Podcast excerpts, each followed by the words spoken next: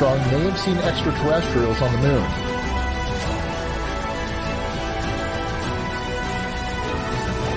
when he spies a discernible shape. That's one small step for man, one giant leap for mankind. You can deny all the things I've seen, all the things I've discovered, but not for much longer. Because too many others know what's happening out there. And no one, no government agency has jurisdiction over the truth. What's up, everybody? Welcome to another episode of Full Spectrum Universe on Saturday nights. My friends, my friends, my friends, my friends. Do I have a heat rock for you? Not only is this Full Spectrum Universe, this is also Goddesses and Devils. I have two very special guests, two very special friends of mine. We're going to break down anything and everything. We also have another guest stopping by a little bit later. Her name is Dina as well. But for right now, I'm going to play their intro. And after I play their intro, we're going to introduce Katie Kamara and Amanda McManus. So let me get this set up real quick. And what we shall do is we are going to play their intro so you, everybody can see who we are talking about. Let me make sure I share the audio as well. Let's get it going.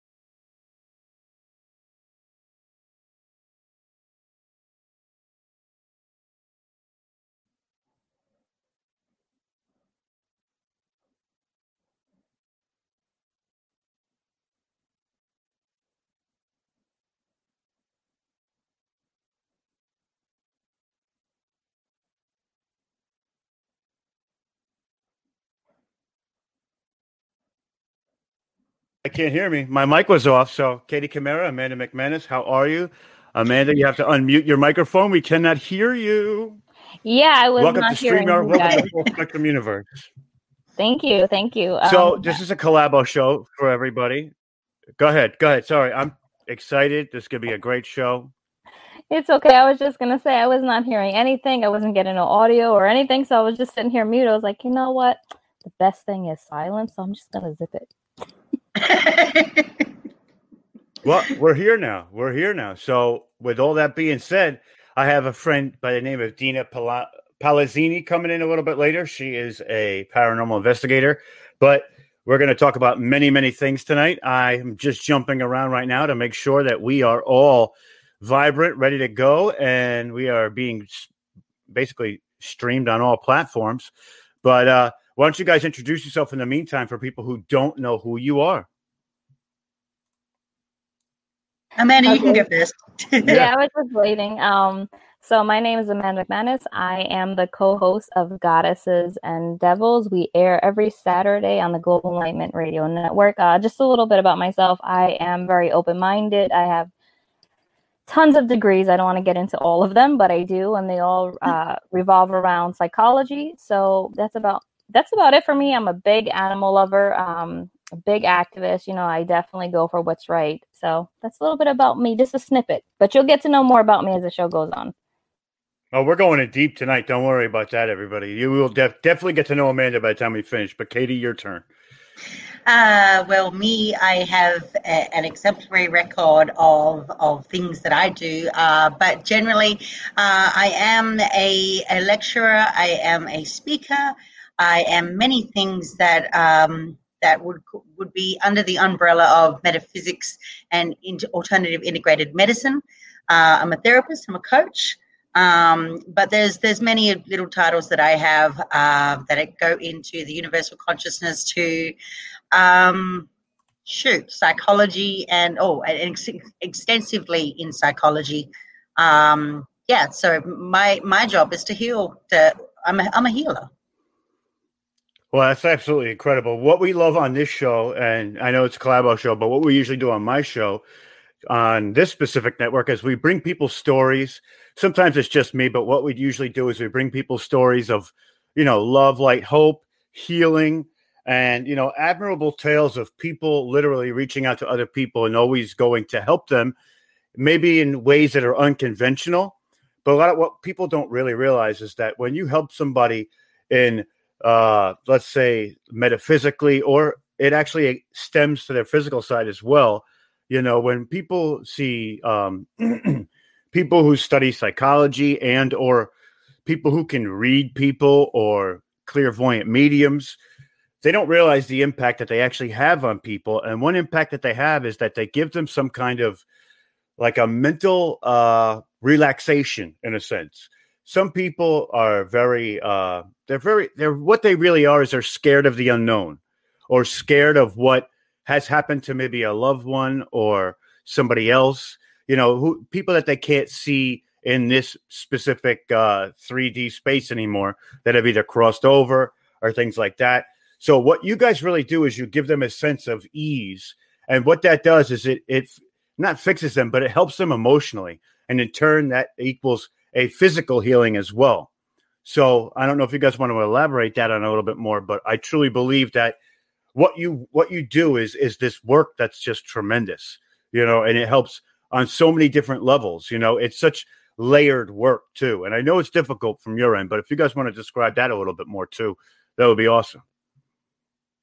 Well, I actually do some work on the side. I am very gifted. I can do readings. Um, I like to consider myself, like I said, a psychic medium. Um, I have worked with several people. I don't give client detail because it's really personal, right? And the reason why it's really personal is because each and everybody out there is all suffering from some sort of whatever it is a loss, a decision that needs to be made. They need a sense of direction with that. Um, so I do help with that, but I like to keep what I do separate because of the simple fact is when you are in the psychology field, like myself, you need to learn how to discern what is spiritual versus what becomes a uh, mental health concern. So when uh, I'm doing any type of work, um, I get a brief introduction to the individual. I don't need to know anything about them. You know, I just ask them a few questions here or there. And like I said, they're routine questions. You know, how are you feeling today? How's everything going? How's your home life? Um, you know, and then I kind of, you know, and I tell them not to go into detail. If they want a reading, I'll give them a reading straightforward. But what I try to do is I try to make them understand that they are and they don't need anybody to help them make these decisions. They are fully capable of creating these these decisions on their own. I can help them, I can guide them through spiritual guidance as well as psychologically I can guide them. But the thing is is that people what I realize a lot of people lack self-esteem and what happens is when they lack self esteem in anything, whether it's their decision making, whether it's their appearance, what happens is they begin to start doubting and having a lot of self doubt. So, me and Katie specifically, we work on situations like that where we help people to be more empowered, whether they're males, females, and that's what it is, right? It's about empowering yourself to be the best that you can be. And that's what we're here for. And like I said, the mind, body, and soul is definitely connected. If you do not have a balance between either or, what happens is you become off balance. And then those decisions that you have to make in life become a little bit more harder. So it's better to balance yourself out. So, like I said, I do separate what I do for that particular reason. And for me, and for me, I work on mind, body, and soul, but from a, a somatic point of view. And we know that a lot of people, uh, they they do not know where have any direction in their life, uh, let alone let alone have the empowerment behind them, the, the right support groups behind them. And a lot of people have. Uh, I'm very, very. I have gifts and abilities myself, but I don't actually use them. I am more um, metaphysically, uh, psychologically inclined where I'm actually helping you go through uh, certain certain uh, or navigate your way through the muck of life um, to in order to find that balance and enlightenment that is required uh, to maybe have a healthy relationship, have a healthy life. Um, and do the things that we're most passionate about because the majority of people ha- don't know what they're passionate about. I mean, I've, I don't know how many people have come to me and said, I want the perfect relationship. I want the perfect life. I want the perfect this. Well, I'm sorry to say that life isn't perfect, and we we are we are dumb to it in in in such a way that, um, and I don't mean dumb dumb. I mean we we procrastinate a lot to the to the effect that um, we really don't know what we're doing. We really haven't found the common ground that is needed um, to be to find the happiness within ourselves. And unfortunately, um, I'm sorry to say, when I when I have clients come to me and they ask, tell me, I I want to I want to manifest this this this relationship. I want to meet the girl or boy of my dreams. Well, I'm sorry to say that, that that's not how it works. Manifestation does not work by um, by sitting there and waiting, waiting for Prince Charming to walk through the door, and it doesn't work like that. Manifestation is completely it's, it's a you have to put the work in and that's what personal development is all about it's going through all of that quote unquote shadow work in order to become a better person so that you can heal yourself or know how to heal yourself and be guided in such a direction so you can have that perfect relationship or that perfect friend or that perfect life that you so desire. I, I totally, I, I absolutely agree with with both of you, a hundred percent. I mean, it's it's super important to know yourself because they say a lot of things about love and light. You know, it's very difficult to love others or to bring some sort of of uh, concrete like lifestyle to other people and try and help those people, you have to be right with you first. It's always the most important factor of that. We do have Dina coming in real quick, so let's bring Dina in real quick and say hi for a little while. Hey, Dina. Dina, can you see us? Yes, I can. How are you? I'm good, Dina. How are you? This is Katie, and Hello, this is Amanda. Hi. Hi, Amanda. We've got a round robin. So, Dina, if you want to just uh, tell the people who you are and about your experiences in the paranormal and things like that. Well, I mean, what part of the paranormal do you want to discuss? Well, just just There's about you so specifically, maybe your favorite part, or about me, empath. I can sense a lot of people's emotions anywhere I'm at, anywhere, anywhere. And a lot of times they can bring you down, makes you cry because you don't know why you're crying. You don't, you just don't understand it. And as you get older, you, you, do start to figure it out. You know, I mean, there's so much. I mean, just listening to the show tonight, I, I don't even know where to begin.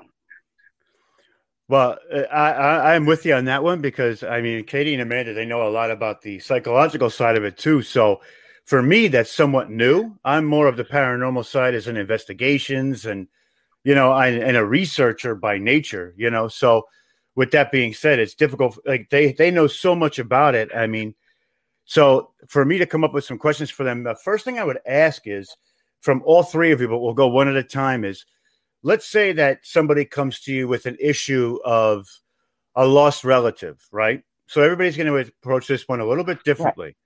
So when everybody, let's, you know, there's different aspects of it where it's, It's a painful, it's something painful, right? But also, what would be something, what would be the first thing that maybe you would do to help them recover? Maybe not, the, you know, because of course they lost somebody, but try and recover that lifestyle back to some semblance of what they had before that. So we'll start with Katie. Katie, what would you do first?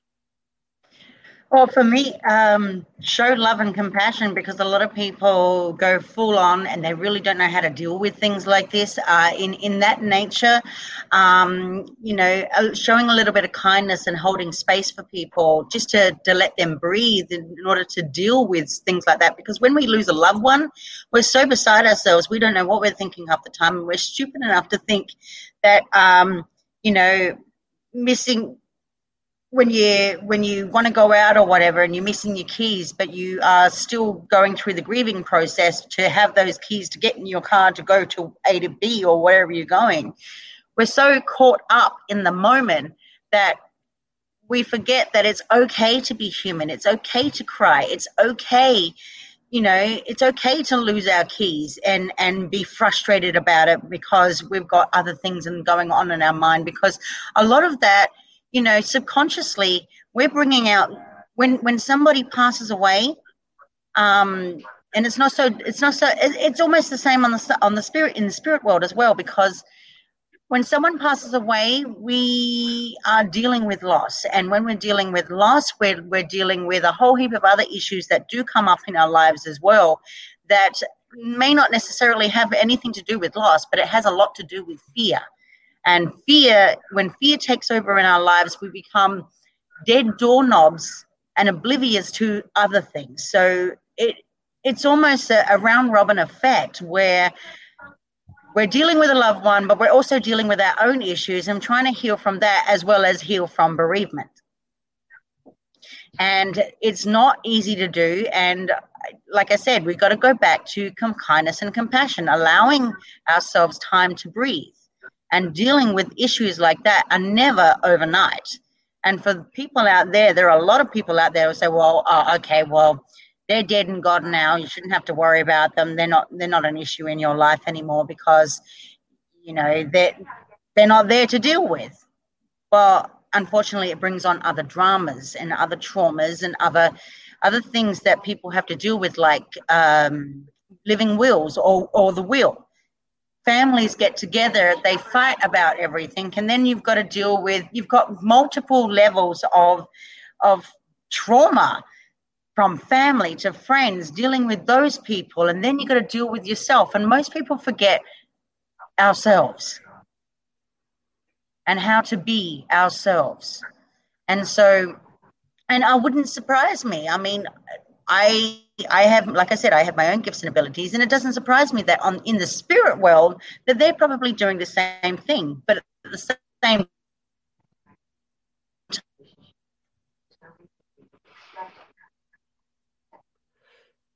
Katie, you faded in and out a little bit. Um, let me, let me, let me. You there, Katie? You're back. You're yeah, back. Yeah. Okay, Dina. Let, let me jump to you now. Now, dealing with the investigation side of it, right? Would this guilt that Katie was talking about, or this bereavement, would that be something that might keep an entity earthbound past its time? Absolutely. Absolutely. Because if a person dies suddenly, they have that guilt of just like dying and leaving their family behind. So they're kind of lingering. They, I mean, they just want to make sure you're okay. And I understand her about the empathy, and that's when it all comes in. The empathy and feeling sorry and, and crying and and thinking that this person's dead. Their body's dead. Their spirit does move on. Their spirit either moves on or stays. Because I think the individual that is hurting so bad that that person died that that spirit does not want to leave in a lot of ways. I mean there could be other connections. But you know i'd like to hear you know other people's opinions about that. I i know what i've seen. I know what i felt and there's just so much there's just so much. We can't even explain it. It is something difficult to explain. Now I'm going to gear a question towards Amanda, and I keep doing a round robin with you guys. I hope you don't mind, but you know, That's now perfect. now now that this, let's say, you know, there is there's a next step to this, and a lot of people say that these that when you go through some kind of anxiety or grief or sadness, everybody resonates at a vibration, right? So the vibration lowers at that point. And what that does is there's a dark energy, a light energy. So what would be something that maybe you could and I don't want to say like help the person, but what would be your take on a way for maybe somebody who is going through that specific instance or something relatively close to it to come back to that and raise their energy up because it is something so difficult to go through that you know it, it- stems this this anxiety from that too but you know I wanted to get your take on it a little bit or you know if you want to answer that or whatever else you might you know have on your mind about this specific subject amanda Sure. So the I don't know why I don't uh, my camera's not working. I hope you guys can hear me. Can you guys hear me okay? like we can hear you fine Okay, perfect, perfect. Um, I just my camera's not working for some reason, but it's okay. So the first thing is that we have to understand with dealing with any type of death, there's seven stages of grief that an individual goes through, and they're at different points when they hit these seven stages, and then they can actually revert back to a stage again. So it's a very long process, and it's all up to the individual on how they grieve. Some experience high um, high points of anger, denial, depression, uh, uh, the guilt, the sadness. And then finally comes the acceptance of the fact that this individual has moved on. Usually, when they get to the acceptance part of it, it's a little bit more easier for them to be a little bit more understanding and aware when we say that there is a life after death. That your body is just kind of like a house that your spirit lives in. And once you pass on, your spirit's free to move on. And that's the way I try to explain it to them. So when I'm working with clients that want to connect to their uh, their past loved one, what I try to do is I try to initially go in as understanding and as um, peaceful as possible because they are still dealing with grief, and these these interactions can trigger um, high emotions in individuals. You know, they may not get a message that I'm giving to them right away, but a lot of times the messages that I give are not meant for me to begin with. So I can say key word, like I can say, okay, um, you know, for some reason your loved one is showing me um, a bowl you know, and that bowl can represent an item that was gifted. It could represent a bowl that they used to use together. It could represent cooking. A lot of times they think that when someone's doing psychic work, they're going to have a clear cut, concise uh, information session where they're able to just tell you everything that that loved one is saying. And not all the time is that, is that you know possible. And the capabilities depend on their vibrations, my vibrations, what's going on around us, whether or not the energy is coming forward. But then what happens is when you lower your own vibration, which is your own self, when you lower yourself, what happens is you do allow uh, yourself to be open to these negative attachments. So sometimes it's up to the individual, and usually gifted individuals are able to discern these type of uh, energies that are coming in. But what happens is you allow yourself to be open up to this whole world. So it's kind of like lifting the veil and then peeking through it. And when you do that, these lower level energies are um, you know they're there. They really are there. And that can form attachments because what happens is when an attachment is forming they they have certain stages right? So if somebody is already sad and dealing with something you are already at a low point in your life. This is when the negative attachments like to start to work their way into your life. And when they start doing that what happens is that individual feels oh my god that's a message from my loved one. Well it may be, but it can it, it can possibly be something else. And that's what we're here to discern. But the thing is, is the best way to to you know raise your vibration in the way that I work with people is is I explain to them, listen, you need to understand that they are happy, they are healthy, they are out of pain, they are with you. You can talk to them, they can hear you. You know, they're not gone from you completely. Their physical Absolutely. self may not be where you can hug them or hold them but they're there for you and they're living on. And the best way to help them raise their vibration is to make them understand live life happy, live life in peace, live life with love, and knowing that you're taking their love with you. that's truly truly incredible i mean that's a Well uh. Uh, yes, I agree with that 100%, which leads me to my next question. this is more of a hypothetical question or maybe a theory on it because there is no real answer to this. But I'm every guest that comes on my show that we do on Saturday nights, I ask them this specific question every time because there's so many different takes on what may cause this.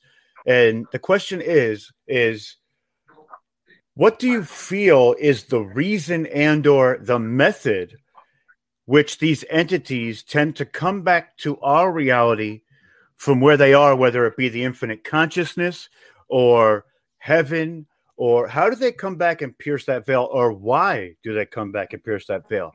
So we'll start with katie again. Katie if you every i want everybody to answer the same question. I'll repeat it if i have to but i think it's it's it's enlightening to hear everybody's answer to this specific one. It's definitely enlightening. Well, for me, for well, for me, uh, I can only I, I don't do uh, I don't do paranormal investigations, uh, and I'm sort of I I tend to like I said I'm more psychological than than I am uh, than paranormal, but but my, I can from my understanding it would be uh, to uh, unfinished business.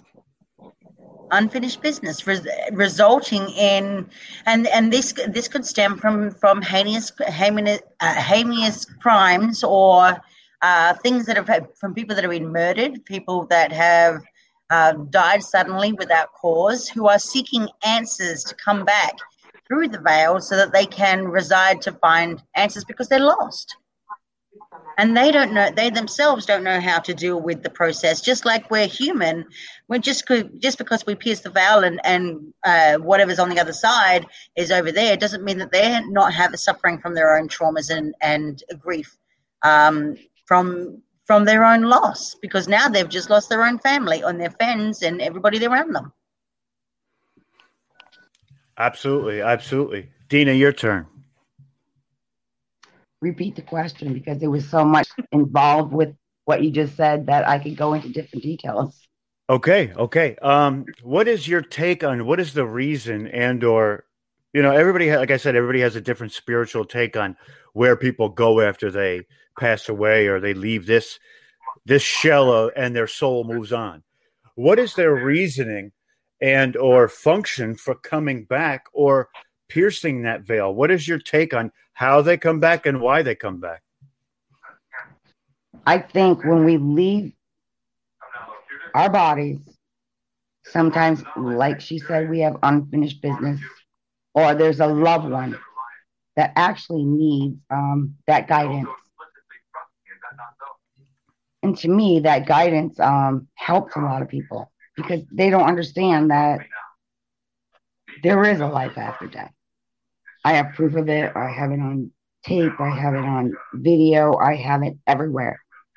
And ever since I was a child, I could sense a dead child or another person, and I try to lead them to the light and try to lead them to the light. They don't want to go to the light because they have unfinished business.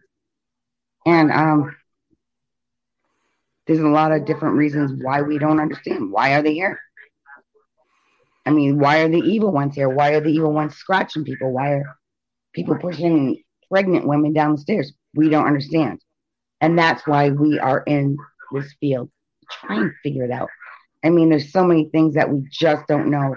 But the one thing that we all know, as it's the spirit does move on, this is just a shell. Absolutely, absolutely, Amanda. I'm going to ask you the same question. So there, well, to understand a little bit about uh, activity, meaning hauntings, we'll call it. Um, you know, and that's just the very uh, basic term for it. There's different forms of them. So you have residual hauntings, where this is something that the individual is connected to a home or a place or whatever, and they're just residually there because this is Or what they- like to do. They have poltergeist activity or an object, exactly. They have poltergeist acti- activity where this is more of a phenomenon that occurs through bursts of energy, and these are energy based. So they feed off of our energy, they feed off of the energy within our homes.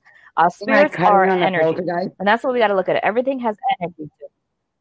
Absolutely. I'm sorry? Energy cannot be. Can I can I cut in on the poltergeist? When you're a teenager Oh, and sure, you're, you're coming, when you're coming into your own as a teenager and you don't know if you're a man or a boy, a girl or a woman, your hormones are all messed up and your that energy is so strong. And that's when usually the poltergeist will start happening. They they feed on that. But go on. I'm just I'm just All right, so out what- are yeah, poltergeists can be um very and there usually are low level energies. Um Right. and that's actually, you know that they come in pivotal moments in our lives, a sad a, a grieving moment, uh a transitional moment, things like that. Um then you have uh very yeah exactly and then you have very low level energy which runs into your demonic energies. And these let me tell you and i'm going to say it 100% clear for everybody this is only literally like a 1 to 5% chance that anything in your home is demonic okay? But just there are things like that where there are demonic uh activities that are happening and they're very they, they, they are very dark they are very horrific. And yeah and you just want to stay away from it. I don't like to really talk about it because people wonder so much about it. Let's stay away from that. Um, then you have your in, intelligent hauntings so intelligent like- hauntings are where you put your keys down and all of a sudden yeah they're they're interesting. When you put your keys down and all of a sudden your key is not where you put it but instead it's on the opposite side of where you just left it. And they know what they're doing. They understand what they're doing. A lot of times this can be relatives. A lot of times this can be spirits that are even attached to the property. These are energies that that vibrate on a higher frequency. So we call them uh, intelligent Definitely. hauntings because they can respond to you. So it's like if i go into an investigation and i say hey um you see my k2 meter here? Um can you make it glow if you're here? And they respond through that or through ghost boxing they have gotten a lot of good inform- uh, good information from spirit and they've have a lot of evidence where with ghost boxes they actually respond to them so that's more of like your intelligent haunting where they're able to uh, communicate. Um, and they and they do it through like i said through uh, white noises. They do it through movement of objects manipulation things like that. And then you have uh, for many different cultures around the world you have shadow people. And shadow people are um, they're shapeless. They're these, these just big dark masses.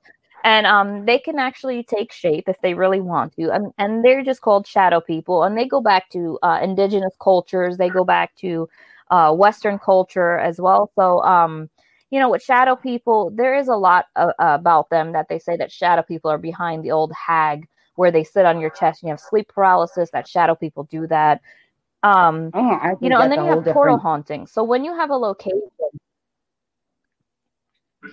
yeah exactly it's a whole like different spectrum energy there itself. vampire Spec- that, that just suck the breath out of you when you're trying to sleep. I've had that happen. But it was after Yeah. I went to a, a- haunted yeah and location. they you know and they Go ahead, dear. I'm sorry. no and it's horrible. I've had that before too with the sleep paralysis. No no no it's okay. No i understand. Trust me it's very horrible that feeling. You just feel dread. You feel like you can't breathe. You feel like you can't move. It's you're, like, horrible. so there i i, I definitely know what you're Horrible, horrible. Exactly, or like your teeth, your teeth are so clenched that you can't even open your mouth to even make a, a And sound. you're like, So yeah, it is a horrible like, feeling. But then you also have your portal Yeah. haunting.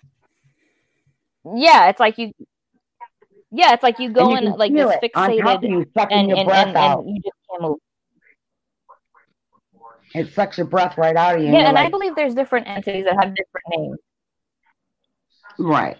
The Yeah, you know, and- and then you have portal haunting, where right. Right. Exactly. The rakes, things like that. Um, you know, and then you have portal hauntings where there's actual portals of energy. So they usually take place in like places that are heavy in ley lines. Ley lines are things we cannot see, but they're under the earth. Okay. And these are magnetic But forces, these are energy forces that and and they contribute to yeah, you can actually. So like with me, I feel 'em, I where I live in my home, I live in a very wooded area. Oh yeah, no, they're not they're not comfortable the energy. Um but where I No, live here. I live in the woods and in my behind the woods oh it is very horrible. And behind the woods is a stream. So that's something significant to uh, a, something that would be referred to a portal haunting because there's a constant flow of energy. And so And- spirits they come and they go. And now to answer to finally answer the question about the veil, I feel like personally that as for people, the veil is closed to us to a certain extent. If you are gifted, you can kind of go beyond that and push and reach out to people behind it, but you cannot necessarily cross it. That veil is a specific thing that keeps us separated. And I feel like with spirits, they can honestly come and go. They are energy. They can they can visit us when they want to. They can come to us in our dreams. They can whisper. And They can do anything they really want to. But it's up to you they are to allow it or it. not allow it. Yeah, you know, it's up to you whether or not you allow it. Me personally, I have boundaries. I have my own crystal grids and things that I set up um, in my home to protect me because I am very gifted. My children are gifted.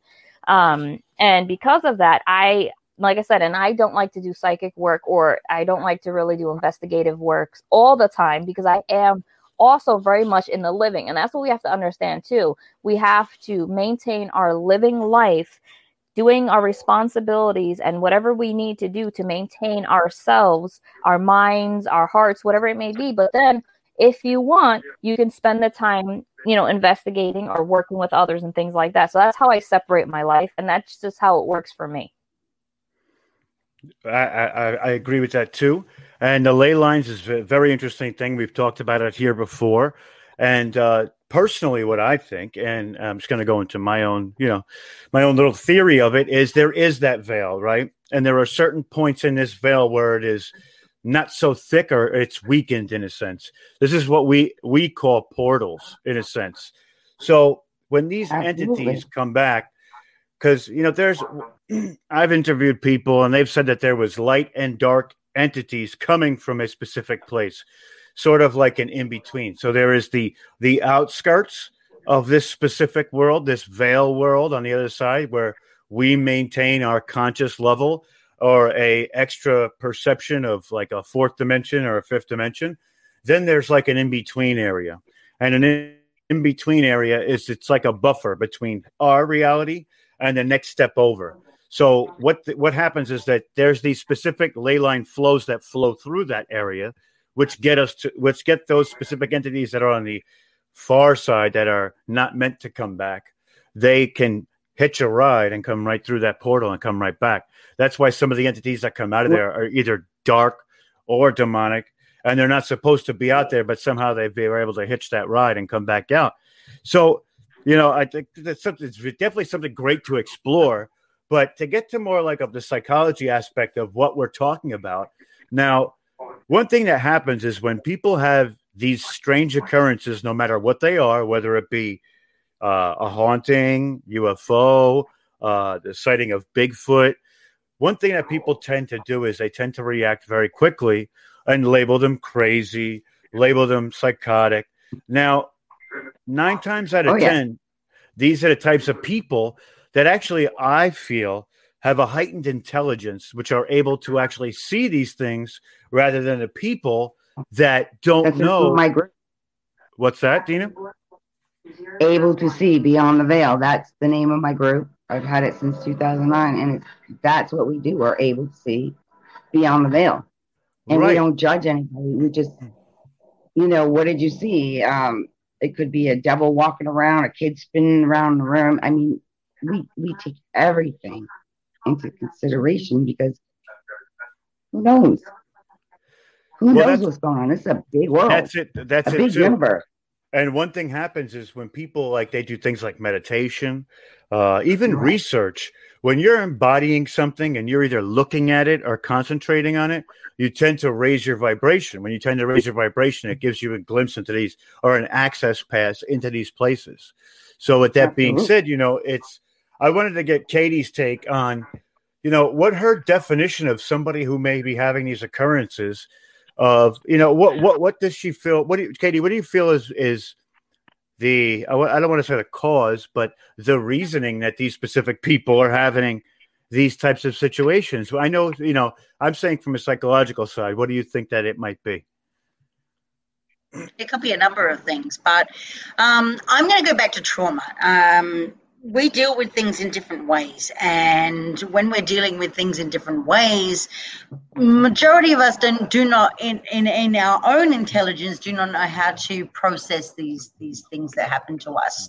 And it really doesn't matter. This goes right into into mental illness as well as the paranormal. It really it really doesn't matter which part uh, of the, the, psychological aspect. Majority of us though deal with the subconscious yeah, and we're dealing with we're deal majority of the time we're dealing with the subconscious mind. So when we hit uh, forefront and in in dealing with certain things, we're dealing it sub, uh, in a in a conscious manner where we we're thinking what you said, Rob, in a quick manner where we we just see it for what it is and we're quick to judge. It's like it's like saying, well, uh, well, you're you're labeling you calling you crazy, and then and then I'm coming back at you and say, well, no, I'm not. I'm, and you, it's the reaction.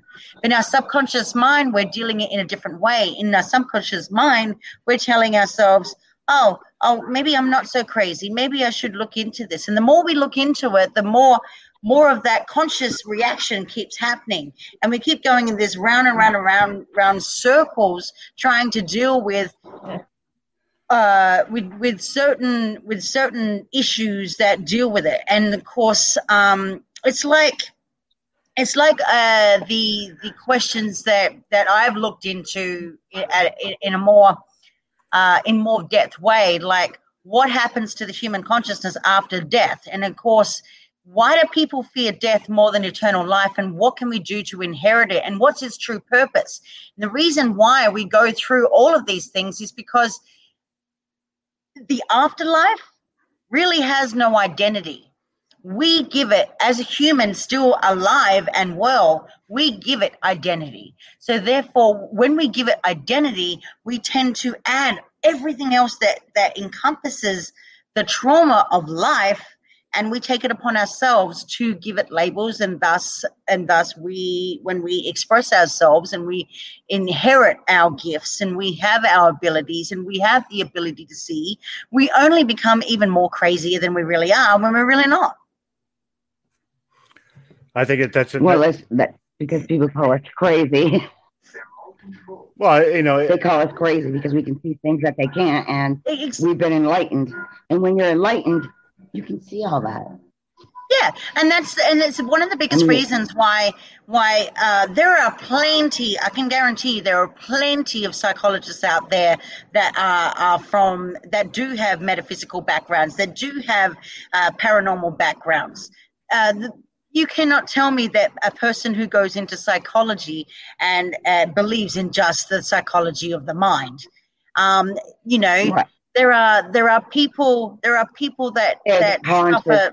There's a subconscious. There is a lot more going on in the mind than just exactly. electrical and and that's why a lot of people are more prone to believe into the afterlife and they want to know what's more what i mean really consciously we're all still living. We're still breathing. We're still but the thing is is that we're still seeking those answers and we can't get those true answers until we actually do pass over. Uh, but we were not going to we're not going to pass over. We're going to investigate it instead.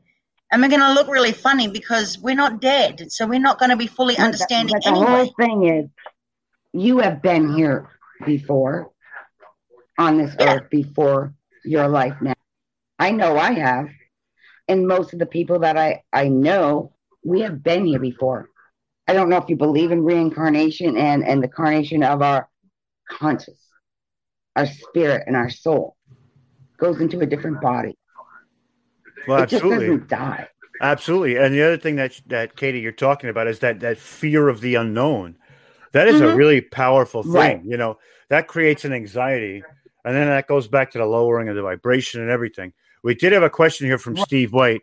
He asks if uh, if we know that a bad haunting can cause PSD, uh, PTSD, and I think that any anything that actually happens in a negative light can cause post traumatic stress disorder in that sense. You know, it's all about Absolutely. how you take that. So uh, I don't know, uh, Amanda. Do you want to do you want to jump on that and give us your take on that as well? Well, there is true cases where individuals who have experienced hauntings um, have walked away with psychological issues because of it, because it is really traumatic and it does create this fear in you and the anxiety and the stress. Is this going to happen to me again? And then certain trigger points can remind it. Yes, but I also do believe psychologically, because the mind is the way it works, and there are certain conditions that inhibit the thoughts of others, and there are contributing factors of mental illnesses that can cause an individual to actually experience halluc- hallucinations whether it's auditory or visually. So i think what we need to do is is that honestly we need to look at individuals as individuals and not put people into these categories and just like label them. Like katie said and say well you're crazy. Uh, you see ghosts so you're crazy. You're you're saying you're this you're crazy. You know it's all about labeling. In a society to give us this false sense of uh it's all you know knowing everything, Everything the know-it-all syndrome.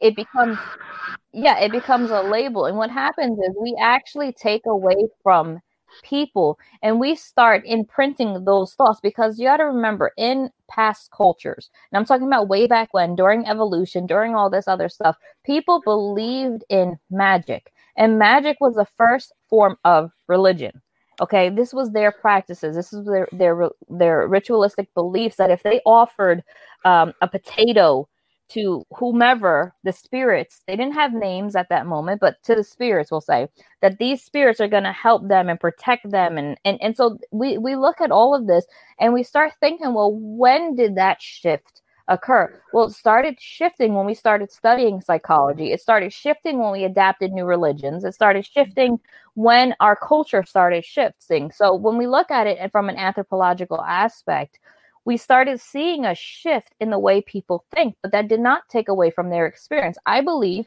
truly in the paranormal, and I believe there's individuals who do suffer attacks, attachments, etc., and cause them great anxiety and stress, and who then later develop PTSD because of it. I mean, it's just like individuals who have car accidents or who go through a, a, traumatic event where they now have this this feeling of dread that comes over them that every time they drive their car they're going to get into an accident. So it helps them not to to move past it positively but it helps them to stay in that mindset of that fear and it controls them. And hauntings can definitely do that. But what happened what happens with this whole situation is people are afraid to reach out to other people because they're afraid of the stigmatism that they'll receive because of society. And it's a sad There's thing because we need to start learning how to respect, love, right, respect, love, and understand individuals before we slap labels on them. Right. I totally agree. I totally agree. And uh, you know, uh, what I, the next segment I want to get into is a little bit of what Katie, what you're working on with Amanda, and the next steps that you guys are taking to uh, further your careers uh, in the healing and psychological realm of it. At this time, I'm going to say thank you to Dina for stopping by. Dina, thank you for coming on. It was a pleasure to have you, and uh, we're going to go into. That, and you're always welcome to come back whenever you want. We're going to go into the next segment, so I'm going to let you go so you can relax and have a good night. And uh, I'm gonna have my glass of wine. there you go. There you go. Thank you, Dina. It was a pleasure to see you. It was nice to talk to y'all. Thank you, All right, have a great night. Nice meeting you. Nice to meet you too. All right. So, getting to this next segment, you guys are into healing, and it's the healing aspects that I want to go in the last hour because we've talked a lot about the fright and the flight and all that good stuff. So, let's get into how we can help people from this point. So, uh, I don't know whoever wants to take take uh, take control and just go into. Amanda. Go ahead, Amanda. Tell us tell us what you guys have been working on and what you're working towards. So me and Katie developed goddesses and devils, um, pretty much to help support and empower individuals. We were stemming it more towards the female population at first, but then we also don't want to be biased and we don't want to be judgmental to our male counterparts. So we decided, well, how can we do a show that we can interact with both individuals, but also bring up claims to you know the opposite sex of what causes this individual feel different about this individual and we wanted to figure out a way to bridge that gap that we all fall in between, right? So there's always a bunch of gaps everywhere we walk, right? And sometimes we get stuck in stereotypes, sometimes we get stuck in labels, other times we get stuck in our own egos.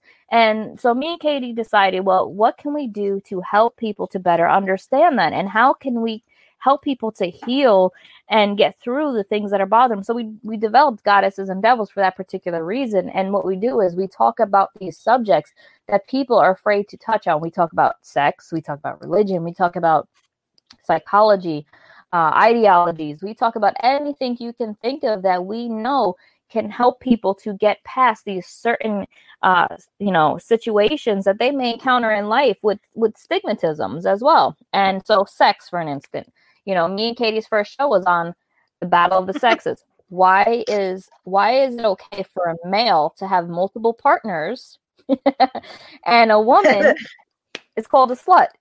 Why? I mean, it makes no sense. I mean, isn't the male being a slut?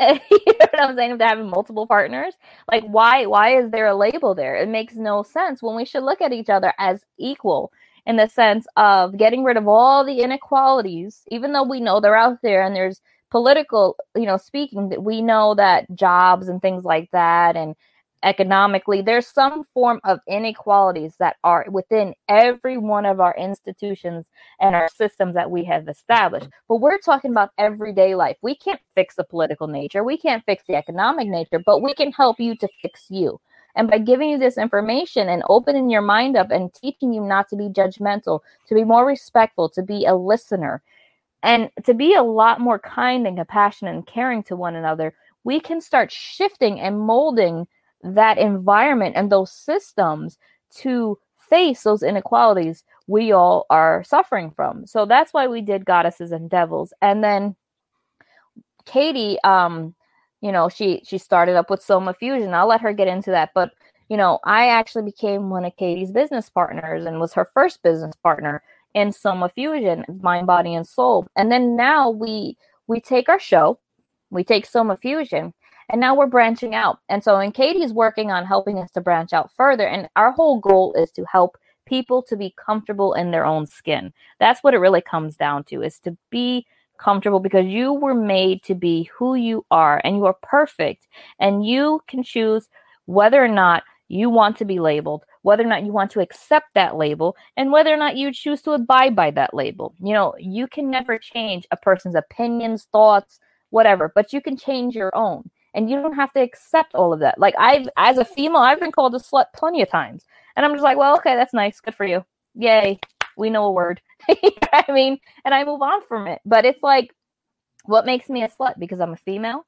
You know what I mean? And that's what we got to look at when we start taking away from all of that negativity that we allow to consume us and we start living life and being free and being who we want to be, being expressive, being whatever you want to be a writer, a doctor, a lawyer, go for it. And that's pretty much what we do you know and and it's really important for us to speak about this because there's so many people out there that are in this little shell because of it you know because they're they're they're constantly faced with this. And we're here to tell you that you know what you can break out of that shell and we're here to help you.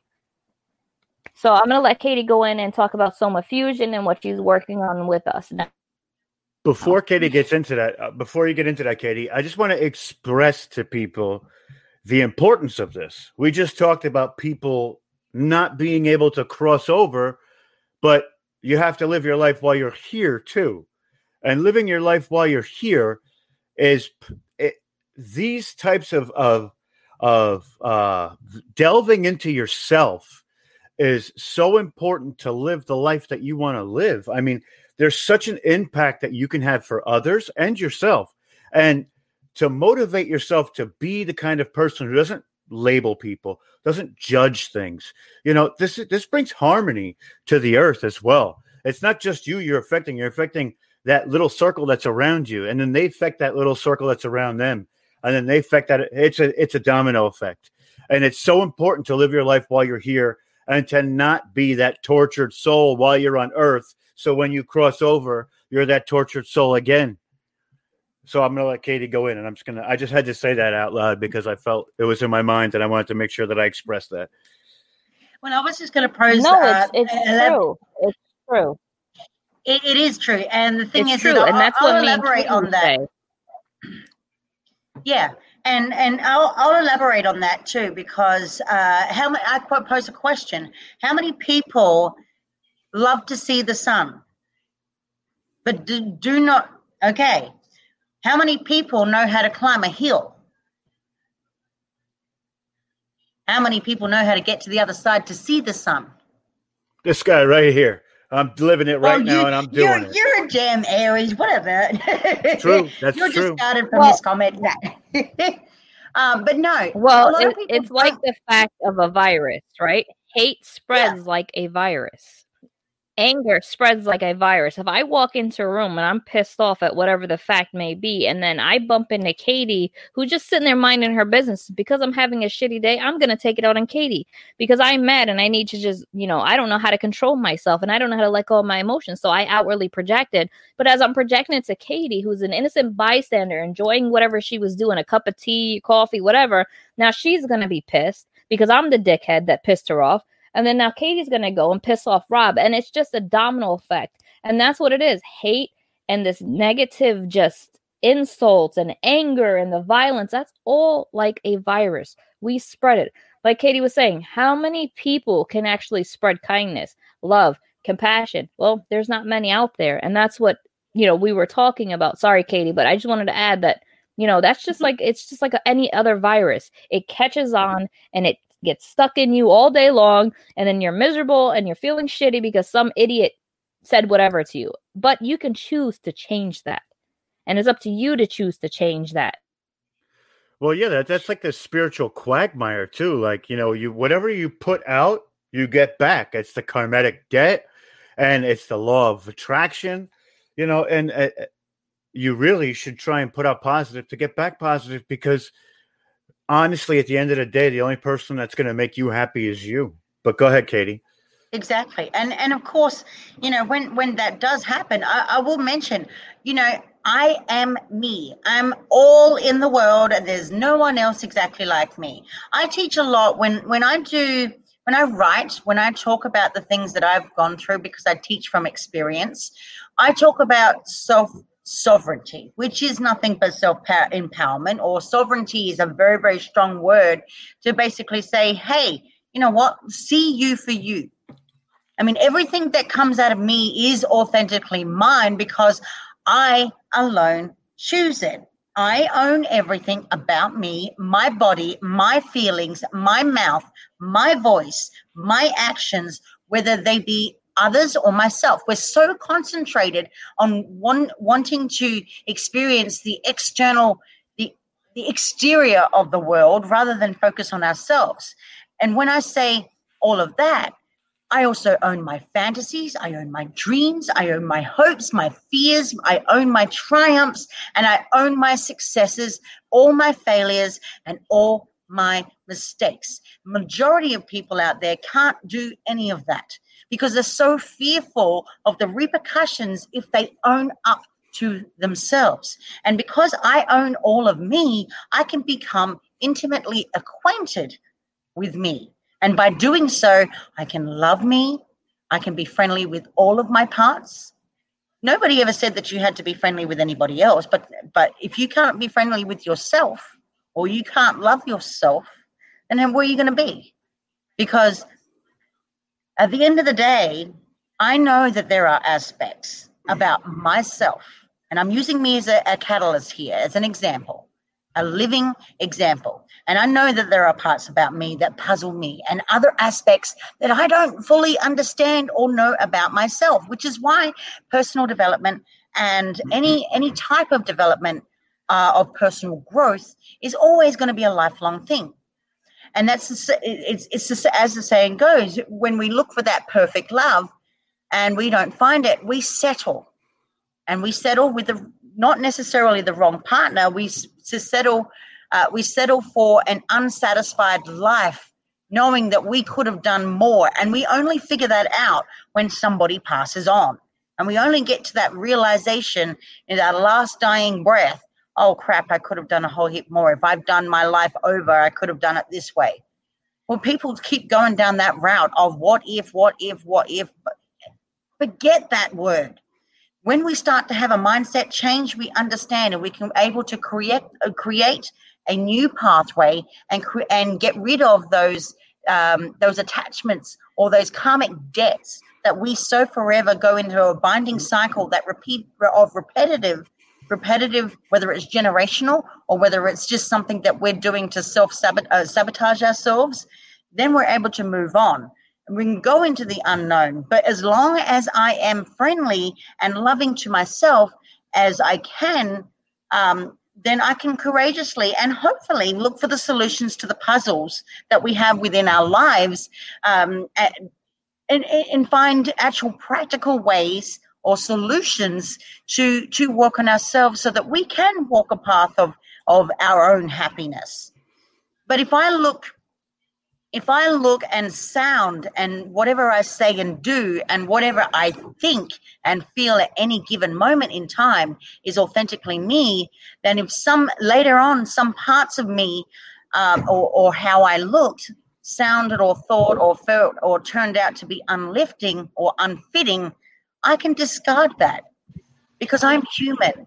I make those mistakes. I discard that, work on something new to make myself better and then I can keep the rest and invent something new. And it's it, it, it, for everything that I discard out of my life. That's the same goes with relationships. We have bad breakups, and we think, oh, all hope is lost. All hope is not lost if we find ourselves, and that which we we hear and we feel and say and think and do. You know that we have the tools for survival we know that we have the resiliency. But the problem is, is that a lot of people don't have that resilience, uh, resiliency to live that life, to have those coping skills in order to adapt and make the changes. Most people, most people, and I'm not saying I'm not saying all. I'm just saying most people fear change, and it's that lack of resiliency that further delve ourselves back into those fearful modes where we're angry, we're frustrated, we're sad, we're disappointed, we're resentful because we can't cope. We can't see the change ahead. And when we see the change ahead, we can be closer to others. We can be more productive. We can we can have and say and do things that make sense. We don't have to be in order.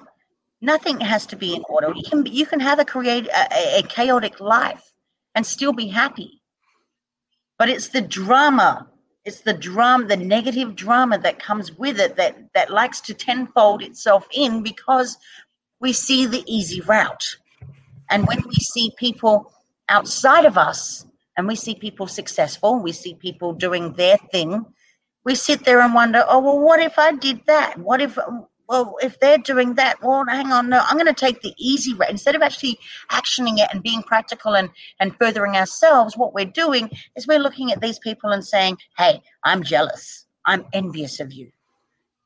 It's healthy to emulate somebody, but it's not healthy to be full on jealous of somebody. Right. And, and, and that's what we were talking about in other shows with the with the creator mindset. This is what a creator mindset does for you. A creator mindset gives you the understanding that you're responsible for every success, every failure, everything in your life. You are responsible for. And you present these situations. And when you have a creator mindset, it results in goals, it results in success, it results in hard work, dedication, understanding. And that's what Katie's pretty much talking about is a creator mindset. The other thing Katie was talking about was how we have different personality traits. And whether or not we did we decide that we want to develop unhealthy dependent and codependent style personality traits. And so you know, we did a whole show about this on goddesses and devils. And sorry, Kate, I didn't mean to cut you off, but I wanted to express that these are realistic things you guys can look up if you guys want to work on working on yourself, go start looking at the personalities codependent, independent, interdependent, dependent. Look at that. Look at creator mindset versus victim mindset. These are these are actual things that exist within ourselves. And the only way to work on yourself and achieve what you want is by understanding self and getting intimate with self. Many people find they do yoga, they do meditation, they do therapeutic sessions. Well, that's what me and Katie do. When we do goddesses and devils, and we're actually working to build us ourselves further. And Katie's working on the business aspect, and she's allowing me to kind of play a little bit because she knows I'm really, really delved down in all my schoolwork. But I'm still there every step of the way, supporting her and helping her and doing whatever I can to uplift Katie to get where we need to go. And that's the whole point is that we need to understand is it's our choice whether or not we want to be that individual who ascends to a better self, stays stagnant and never grows from it, and be the one that, oh, I hate my life, oh, I hate this, or be the one who's transitioning to ascending, meaning that we finally transition in the sense of we recognize what's going on, we understand what's going on, and we choose to change it. That's what I call the transitional phase. Once we do that, we start ascending. And so, sorry, Katie, go ahead. But that's what I was trying to explain, so people Well, can kind of I- I wanna understand cut in you're real talking quick. about. Um, because And just to piggyback off what you're saying, Amanda, is it's accountability. So whether it be positive or negative, it's accountability. Because and not all of it, I'm just saying an aspect of it. But what you're talking about is taking, you know, when you have a victory and you know what your actions are and you're putting that that that positive forward, that you can be accountable for that positive act. Same goes with the negative as well. And and what I, I and correct me if I'm wrong, but what it is is that once you know self, you're able to set those goals, which dictate your actions, which then you can be attaining this accountability. When this accountability is obtained, you can feel those victories. So it's sort of like a chain process, and it's it's something that it takes a long time to do, but you have to you have to look at these aspects from an outside perspective, an introspective outside perspective, if that makes any sense. You have to look at it from the outside, but looking in. So it's kind of like this. It's this strange. It's almost like a duality, you know, what you're like, like with the putting out and the and the giving and the, and the taking. But you have to set this accountability, and this accountability makes it so where you're either going to be the victor or the victim, and that victimhood comes from negative accountability. You know, woe is me. You know, I'm I'm no good. Nobody likes me. When you set these goals for yourself and you move forward, you have this accountability of victory, and it's a different accountability. But go on, Katie. Yeah, and and of course, uh, when when we dive into relationships too, we got to see it from from two different points of view. A lot of people, when they go into to victim mentality, they're looking at well, why me? Why poor old me? The pity party me, and so on and so forth a lot of people do not take that step back and say, hang on, well, and, this is why a lot of people, when they go at, you know, when there's a bad breakup or a bad thing that happens in relationships, they run off to their girlfriends, you know, and they start talking, you know, have that, that, that backhanded talk. Oh, my boyfriend did this to me, and my boyfriend did that to me, and blah, blah, blah, blah, blah. And then instantly you've got a group, a gang of girls ganging ganging up and saying, "Oh, this guy is is this, this, and this, and blah blah blah." But we don't know the full story. We're only hearing one side of it. And the whole point, I went through this whole um, this whole exercise before, and in my in my first marriage, and I'm speaking by example here. In my first marriage, I I I went through domestic violence, and through that domestic violence. I, you know, I did that whole victim mentality and I went, okay, well, what about you know, it why me, why this, why that? And then my ex-husband, he said the same thing as well, of course. But for anybody that's going through that, it's like, okay, so why do we tolerate it? First off, we have acknowledged ourselves to be in that situation in the first place. And of course, we are also acknowledging that we are a willing participant in such behavior.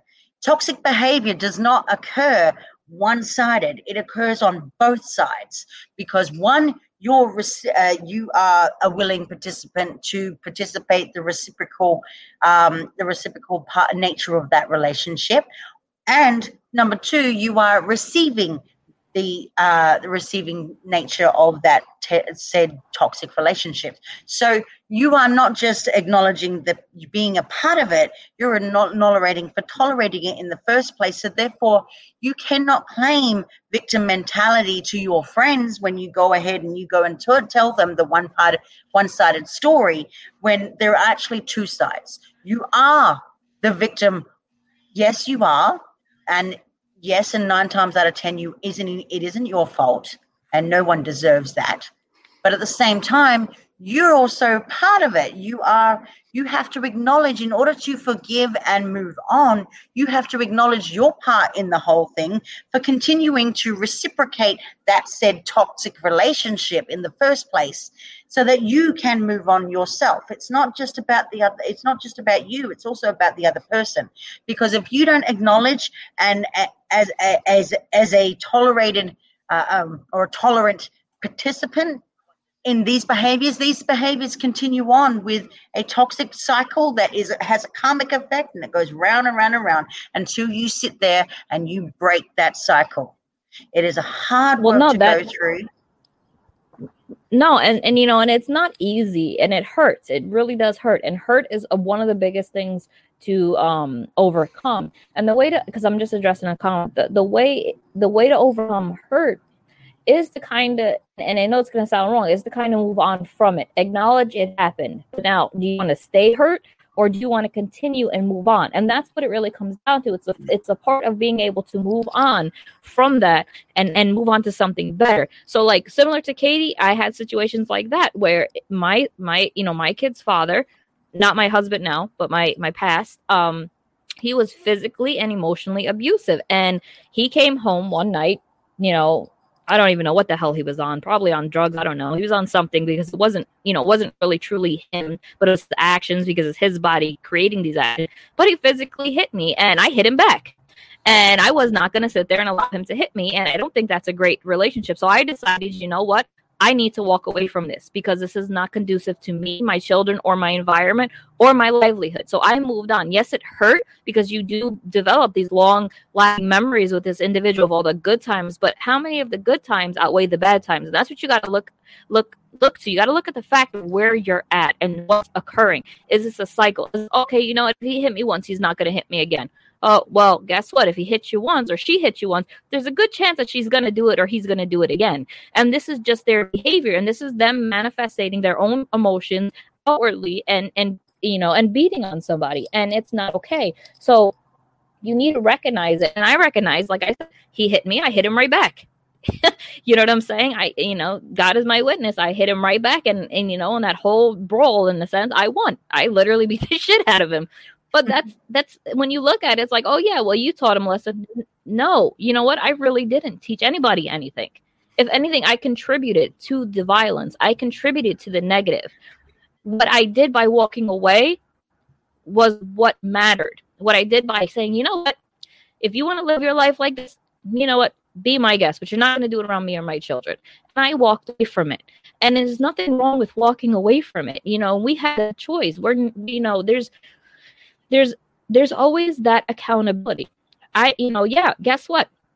I was lucky that time. Will I be lucky next time? And that's what we got to look at it as. We got to look at it as taking the accountability. And when there's a relationship, there's two people involved. So you can't always just blame the male or the female counterpart when both of you are engaging in this toxic behavior. It takes a bigger person and it takes an established person to understand their accountability and say, you know what, this is not right. So I'm going to make the choice for both of us and I'm going to walk away.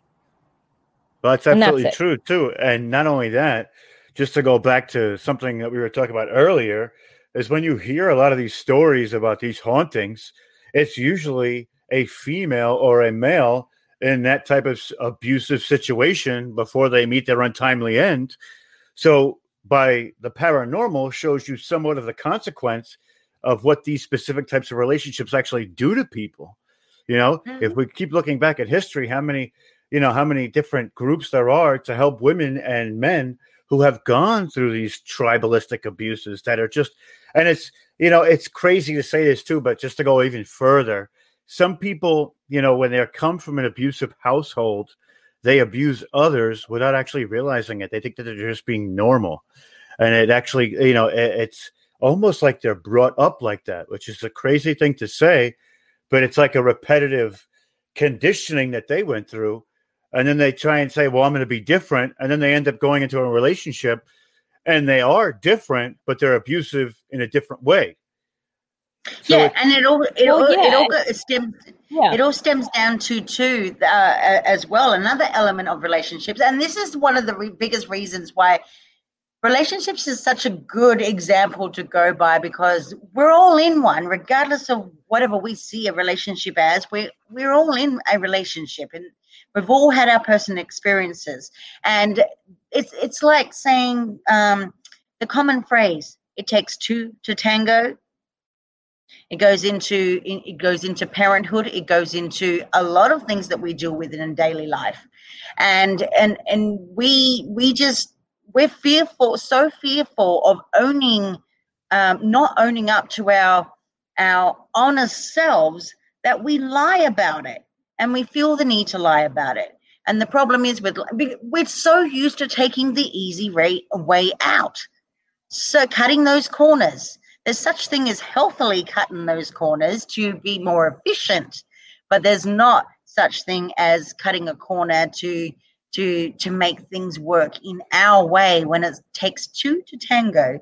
Therefore, we can't make the compromise. We're not we're not trying to sacrifice our values. We're not trying to sacrifice ourselves to any relationship that we have with anybody that we meet. We're trying to compromise that so that we can work in harmony. And a lot of the work that I do for Summer Fusion and what I'm will be lecturing about um, for the Samaras Education Center as a full time lecturer is about these relationship problems how we deal with grief, how we deal with fear, how we deal with um, anger, how we deal with love. Love is love is a word that keeps getting repetitive as well. Do, when you when I mean, there's different forms of, of saying I love you, but what does I love you really mean? we when when we went back to our first show on goddesses and devils we were talking about um, linguistics how there are many many many words out there in the dictionary and new ones made up every day and how they really apply to the language that we really talk right now and these words just like camel i don't know Ca- uh, rob if you've heard the word the meaning of camel Mm-mm. you know anything Oh, about God. camel Nope. okay Are you gonna tell Yeah. him what I called myself, Katie? Katie, tell them what I called Yes. myself. that Okay. way. So I'm gonna. Uh, okay. So let me backtrack. I said it wrong then. Silly me. Um, but no, the word dude. Dude. Dude. Dude. Yeah. no, okay. So the real meaning there are multiple. You know that there are multiple meanings of dude. Yeah, I mean, it depends on the, it depends on like the tone. Uh, you know, like like there's yo, dude, and then there's like, dude, Okay. come on, like Okay, okay, okay, okay, okay. Let me let me let me just give you a little brief. Okay, the word dude has multiple meanings. It can also it can mean the uh, the foreskin of a camel a camel's penis. oh man, It could also mean an infected hair on a on a on the butt of an elephant. that's awesome. Okay, It also the true meaning of dude is actually a very well dressed gentleman. But the slang the slang of dude also means means uh, colloquially that you actually are attracted to another man. I never heard that, but go ahead. It is one of the meanings of it. Okay, So when we were talking about it in our show, then it started to make people think about when they said dude, dude. When when I go dude to you, what am I really mean? If coming from a girl, that's a good thing. Coming from a guy means a lot more than what it really means. We're hmm. talking about going a Katie, little bit more than what the I called myself bromance. when you asked me that. So when we were talking Yeah, about it, we had a whole heap of listeners said. cracking up laughing. We had a whole heap of listeners cracking up laughing, including the guys Yeah, who were sitting yeah. there going, "Ah, I don't think I don't think I want to use that word anymore."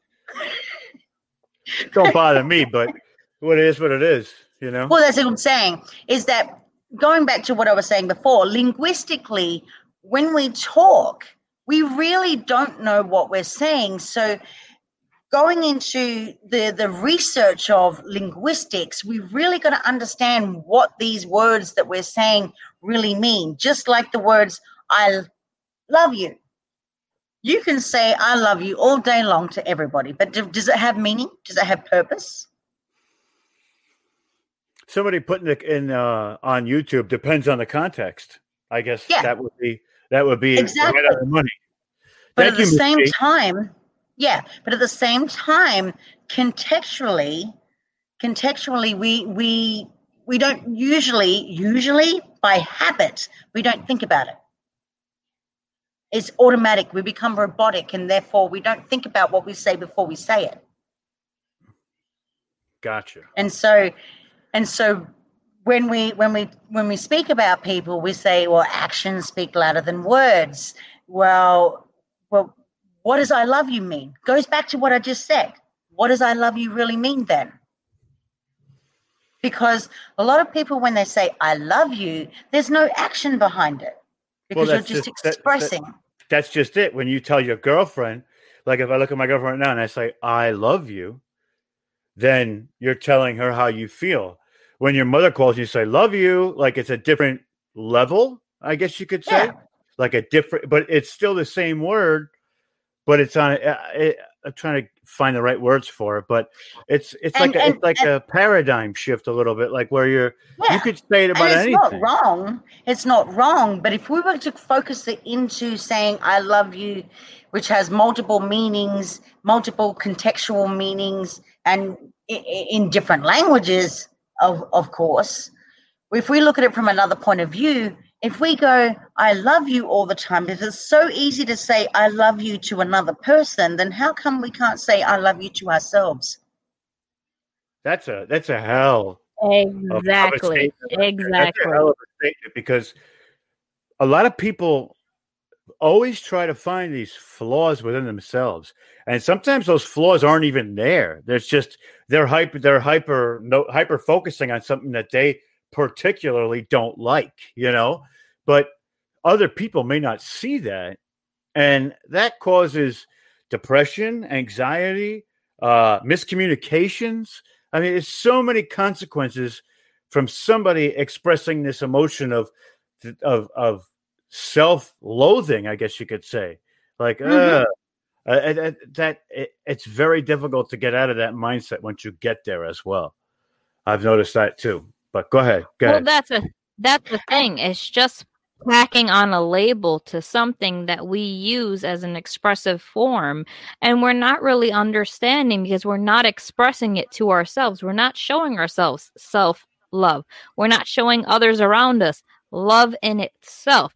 Love doesn't have to be sex. It doesn't have to be between uh, a child and a parent. It doesn't have to be, be between intimate partners. It doesn't have to be between best friends. The word I love you has a lot of meaning that you are supposed to put on with it. You know, this word, you're supposed to show that love and express that love. And that's what Katie's talking about. How do we outwardly project the word love and actually have the contextual meaning go out the window, but actually show the meaning of love? And that's the thing, it starts with self love, right? I can look mm-hmm. in the mirror and find 110 things that I do not like about myself. You know, and that's the mirror effect. It's us taking a look and we are projecting our own thoughts and thinking that everybody out in the world is going to see what we see. And that is not true. That's where the low self esteem comes in, the self loathing, the doubting, the the feeling of not being able to be you in your own skin because you're so afraid of what comes with it. And with me, and Katie will tell you, she's known me for quite some time now. I am what you see is what you get. What you hear is who I am. I am very expressive. I am very caring. I am very, without a doubt, I am very loving. I show so much love to everybody. And you know why that is? It is because there is just so much hate. How come we can't walk down the street and tell a total stranger, you know what? I love you. You are loved. Just want to let you know you are loved. You are deeply loved. You know, how many people are we able to connect with on that level Well, many of us are not able to. And why is that? Oh, well, they're a stranger. Oh, we don't know them. Oh, does it really matter? Does it really matter? It doesn't at No. the end of the day. Because if this is something that love has a meaning and love has a feeling and it comes with an emotion and it's an expression, how come we can't express it? And we can't even express it to the most important person of the, of, of all, ourselves. How can you love somebody if you can't love yourself? You know, these are Well, let me- questions. Go ahead, honey. let me let me put forth let me put forth some practical ideas here from my experience and we already know that the common expression is i love you. But instead of i love you wouldn't it be better to say i am love or i am the embodiment of pure love and remove the i and you and you will find that there is only nothing but love? If it it's almost as if um, love is imprisoned between the I and the you. And if you remove the I and the you, they are unreal and they are very, very self imposed. And they are, you build up walls because of it, you build up walls that really don't exist. And the gulf between I and you is the ego. And when the ego is removed from, from the distance of the, um, when the ego is removed, then the distance is um, is also disappears, and and the I and the you also disappear, and they merge to become one to create all that is love. And if you lend the I and the you their reality and withdraw your support, they will also disappear as well. And when you and then you only then you will realize that not that not not that I love you, but that I am that all embracing love. So when you think about it from a different perspective, you're looking at self-love right there. That's a that's Well, wild to think about. Not take take That's the the wild. take back that perspective.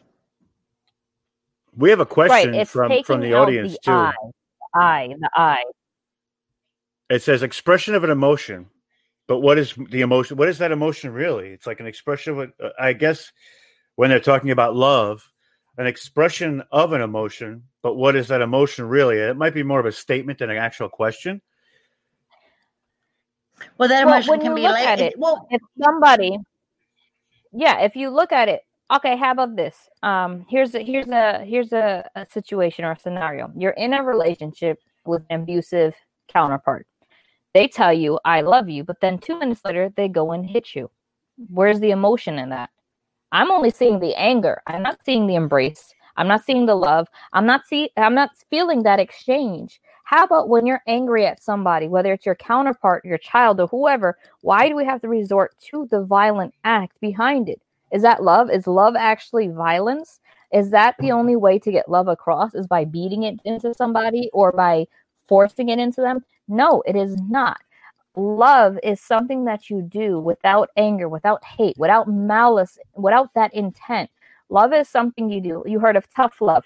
Okay my son got bad grades on his report card. I'm taking away your game for you know your game for a week so you can focus on your studies. I'm doing this because i want to promote your education but i'm doing it because i actually care deeply for you and i love you and i want us to see you succeed so i'm doing this so you can just learn how to focus your time better and that's what it comes down to what is the intent behind the emotion if i'm going to beat you and it's like rob you know i know i punched you in the eye two minutes ago but i love you bro like Awesome, really awesome. is that what love is? Like, Aim for the cheek. I don't need a black eye. I gotta go on. I gotta go so on camera. I Huh. look at it. I But get yeah, that. you know what I'm saying? That's the way we got to look at it. I, I agree. I mean, it.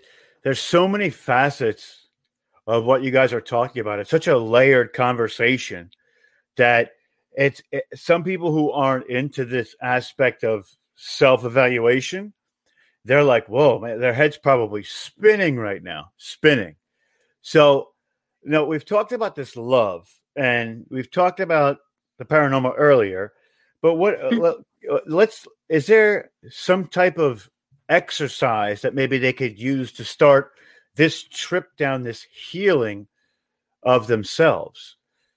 Is there something that maybe you could recommend or some tor- some sort of you know I don't know if it's an exercise or a process or you know some way that we can because we have about a half hour left. So I want to give everybody some something to take away from this is to possibly better themselves. I mean, we've we've pointed out a lot of different things. So let's get to the aspect of trying to round it out and help them to leave here with something that, that they can take forward with them to help them. I know we've been helping them the whole time, you- but you understand what I mean, right? hmm Okay. Yeah. No, Go ahead- go I ahead, Minna. So uh, one thing I've so this is going back to a client that I was working on. Like I said, I'm not going to say any details of name, anything like that, because it's not important, and that person deserves their privacy. Okay. And now with this individual, I explained to them in order for you to understand your self worth, you need to get to know yourself. If you say, I want, I want, I want, what is that really helping? What is that making you understand? What about what do you need? There are certain basic needs we need to meet. In early childhood development, especially growing up, individuals, you know, if we look at nature versus nurture, some individuals miss that pivotal point in their early deve- development, uh, developmental stages that when they get older, they don't understand. There is things as self-love. There is things as being interdependent. So when we look at it, one way to start is by getting to know yourself. And the way that you get to know yourself is by spending time with yourself. You can also, like I said, look into different personality traits. See where you fall in those those traits. Like, wow, I didn't know that this type of behavior makes me somebody who's codependent. I want to be independent. Well, guess what? You don't want to be independent because at the end of the day, we all need somebody. We need our doctors to help us when we're ill. So we need to learn how to be interdependent and realize that it's okay, we're fallible. But like I said, in order to start growing, you need to take accountability for your actions. You need to understand yourself better. Like I said, spend time with yourself is the best way to do it. And it doesn't matter if you want to go to the spa to do that, if you want to meditate to do that, if you want whatever it may be, but start recognizing that. Learn self worth. You guys out there are worth so much more than the labels that people try to tag onto you. You are never going to change someone's perspective, their opinions, their choices, their thoughts. You can't make your spouse change. You can't. Then you need to understand okay, well, is this relationship working for me? Is it something that I want to continue to be a part of? Do we need therapeutic sessions? There are so many ways and and just to just to touch on it broadly, there are so many ways you can develop yourselves. And if you want, you guys can always reach out to me and Katie, and Katie's going to give you the information um, to the email page that we both can respond to you and we can start helping you transition but the whole point is is that you need to learn how to feel yourself love yourself be comfortable with yourself. Love the skin that you're in. That's the best thing to do. Learn how to understand that you cannot change like i said and i'm going to repeat it what other people perceive you as or their thoughts or their actions. You cannot control that. You can only control you. So if you want to work on you, focus all that intent on changing you. Pay attention to when you comment on things. If your comment you feel really, really negative about it, why do you feel negative about it? Why do you feel negative that Katie wore blue today and Amanda wore pink and purple? You know, we need to look at the aspects of what triggers those thoughts, those feelings, those emotions, those actions. And once we start recognizing that within us, we can start shifting that behavior. Stop focusing on labels. The label, I love you, like Katie said. Stop focusing on, I'm ugly, I'm fat, I don't like this, I don't like that. How many things can you look in the mirror today and tell me that you like about yourself? How many? And I, and it's probably not going to be a lot. And then you have your some out there that are like, oh, I love myself. I'm, do you really? Seriously. And I and really? I pose the, Well, the other love the other thing is Why do you tolerate so much less? And and when I have a client, the first question, because majority of the people that I come at, that come at me, they all come from the same problems. I won't go into those problems, but um, the first question I always pose to them: Would you marry yourself? And the just a, just a, an elaboration of what uh, Amanda said, we got to go into self mastery, and this is how you would do self mastery. And if you and this is how eventually, when you do self mastery, you can help make the world a better place. And you don't need to save your, um, you know, you need to save your money. You need to wake up. You wake, up early, and you know you need to work out more. Three basics. You know you want a relationship as well. That's another four. You know exactly what you need to do, but you don't do it. Why? Because you have not accomplished yourself. In the simplest terms, it also means that you lack discipline. And there are two types of people on this earth that those that let circumstances de- determine their effort and results, making sure that they never reach the full potential. Then there are those who master the art of discipline and begin to create results that they want by dedicating more effort, hard work, and concentration in the areas that they want to succeed in. But you don't have to worry because you can become the second type. And with practice and with effort, once you work on yourself. Now, I me just because just because I have my own background uh, in in terms of my education and my profession, it doesn't mean that I am not perfect. Uh, I am perfect. I used to let my circumstances define everything that I did. I had no idea of the right way to do things in life, and yeah, I have stuffed up. Uh, or how to master myself and get the results that I wanted because I never had a role model to teach me. I had no idea what it was required to accomplish this. But against the odds, I learnt it. And I refused to let anybody out there that I work with, or Amanda works with, or any listener out there who's listening to me right now, refuse to let you feel the same way. Mastery of self requires you to go beyond what most people are willing to do. I had to work more than kids I knew back in the day. I've been doing this for well over a decade. I didn't go and party. I didn't drink. I didn't waste my money because I became disciplined in my direction and my journey. I, I, guarantee you right now, a lot of people who know me, they will say, they say, I've always thought, I've thought and done on my own. I've, I've, I've been one to, to walk the on the off beaten track most people will never come become person number two.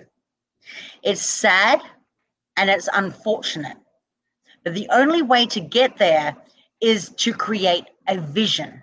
And you have to imagine a world of people who are spiritually wise, spiritually healthy, and spiritually powerful.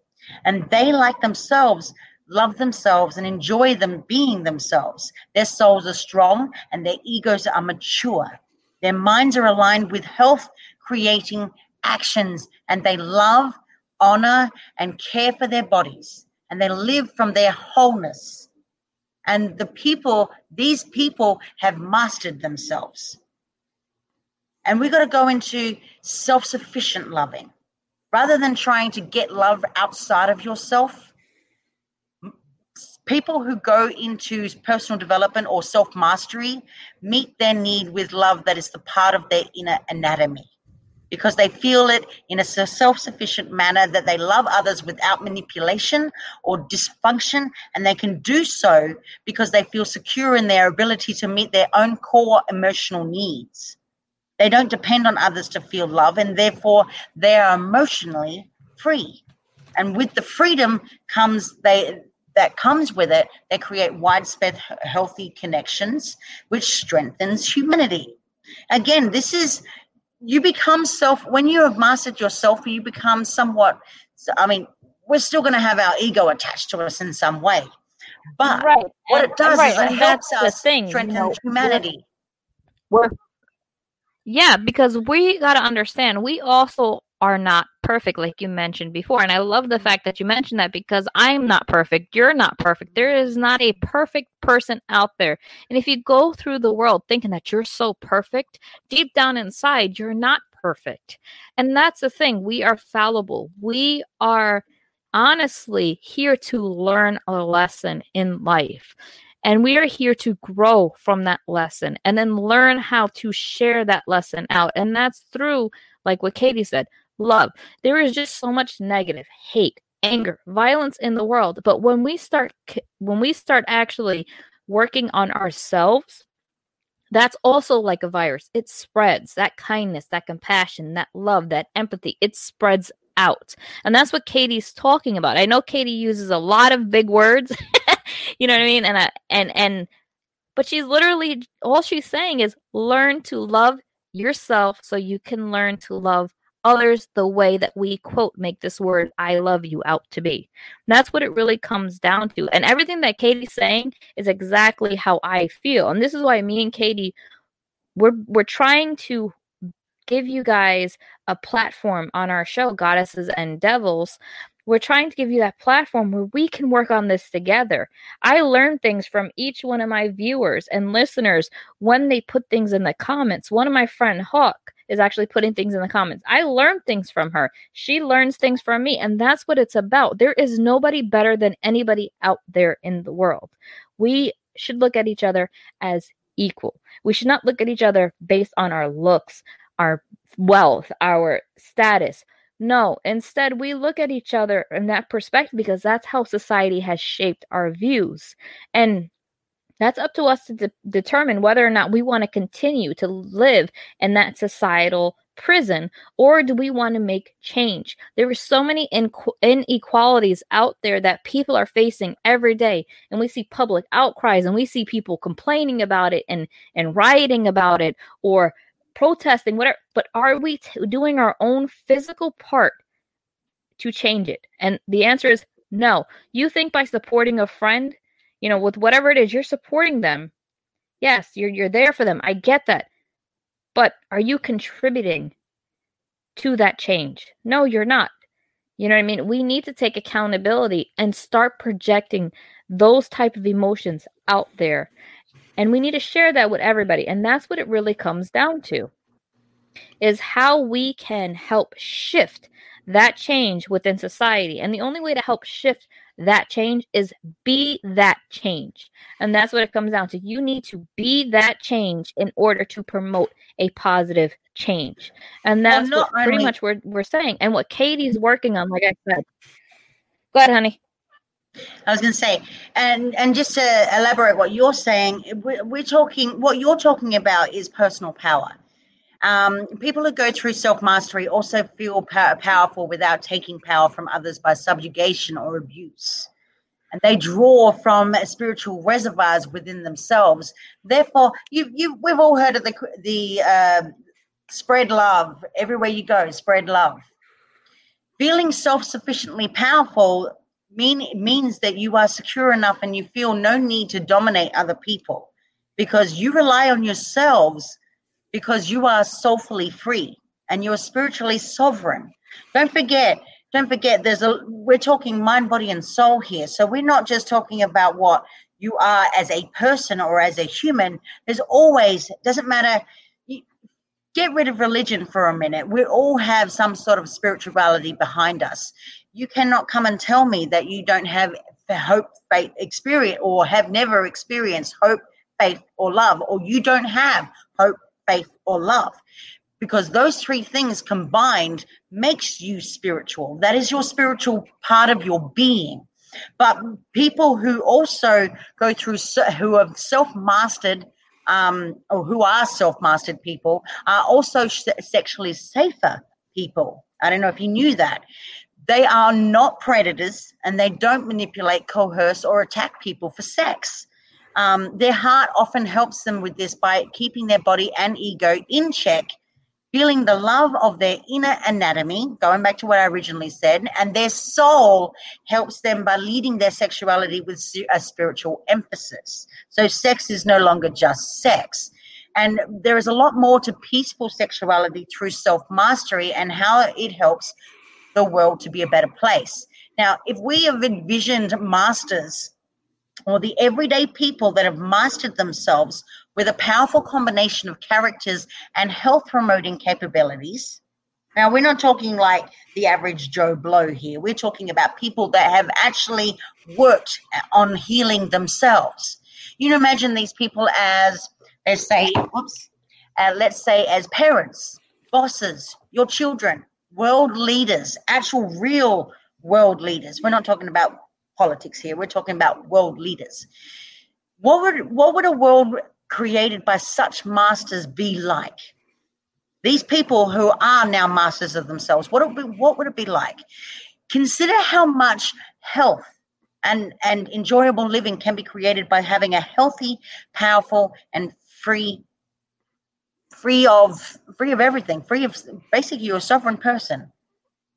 The humanity around us would transcend an abusive culture. And think about what humanity could do Right. with such liberation. Before you dismiss what I'm trying But to tell you, We can do it. well, that's yeah, what I'm we saying. can is do that, it. It's all about us. and that's yeah, what I'm we can do it. Yeah. And before anybody, what I'm trying to say here is that I don't want you guys to dismiss me as talking about uh, a, utopian rhetoric. Because I would like to point out that there are such people who have mastered themselves in this world. And while it's true that most of humanity is not functioning at this level, the world is better because some of us are consider this more of us as a, a function at this level where more will embody the best of humanity more masters will lead humanity and more people and, and when i talk about masters i'm talking about those people who are healers people who have selfless selfless gifts to offer the world. More people will be encouraged and inspired to follow by their example because they are true and authentic people who walk their walk and talk their talk. They're inspired by action. They're not just sitting there on their on their couch waiting for something to manifest. They go forth into this world and the works from out inside out. They transcend it's a transcendent quality of their individual inner worlds that affects the shared outer world. And each person who masters this extends their inner health into the health of their social sphere they encourage other people, their friends, their family. There, are people out there that are having trouble with their weight. These are people that have worked on that already and feel comfortable enough with their self esteem to be confident enough to go forth and say, Hey, I've got some practical ideas without no judgment whatsoever and help these people. And when there are enough of us are masters at mastering ourselves, we create a transcendent health supporting e- economics and in politics. And in this way, the world we create will be experienced in layers of health from the micro level to the macro level. Really contemplate on how this dynamic works. And you yourself can be the master. You are the captain of your life. You can, and you may notice that you already possess some of these qualities and attributes that I'm talking about. But whatever level you are Right. functioning at right now, you can go all the way and become exactly what I have become a master of self. I go ahead and I teach this. This is my job, this is my profession. In doing so, what you will do, and ultimately the end goal here is you will become one of humanity's best hopes for a better world. And Now, that humanity, is truly the Great Awakening. Yeah, and by helping humanity, by helping mastering yourself. Exactly. But that's exactly. the, but that's the thing. Yeah, we can all do this. We all possess these skills, these abilities, but the choice is everybody's in their own to want to choose to change that. Like I said, we see so much things with the riots, the protests, the violence. But what are we really trying to teach here?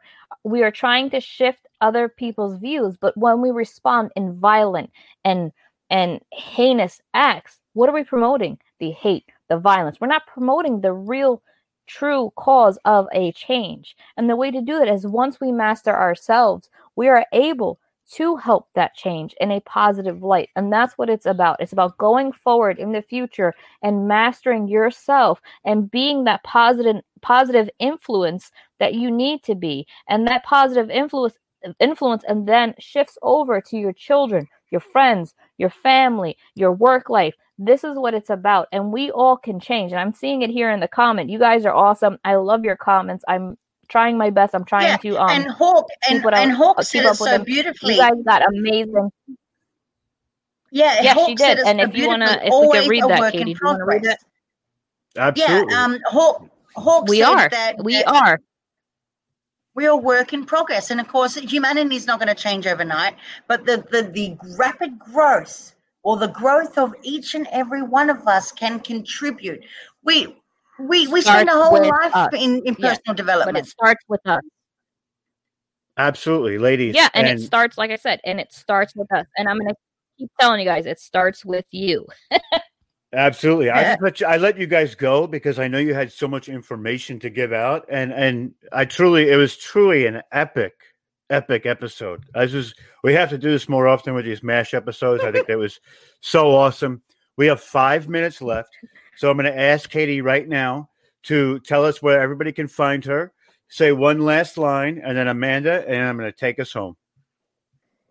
Okay, uh, so you can find me. Obviously, I'm just going to mention real quickly what what I actually do for a profession for for the listeners out there.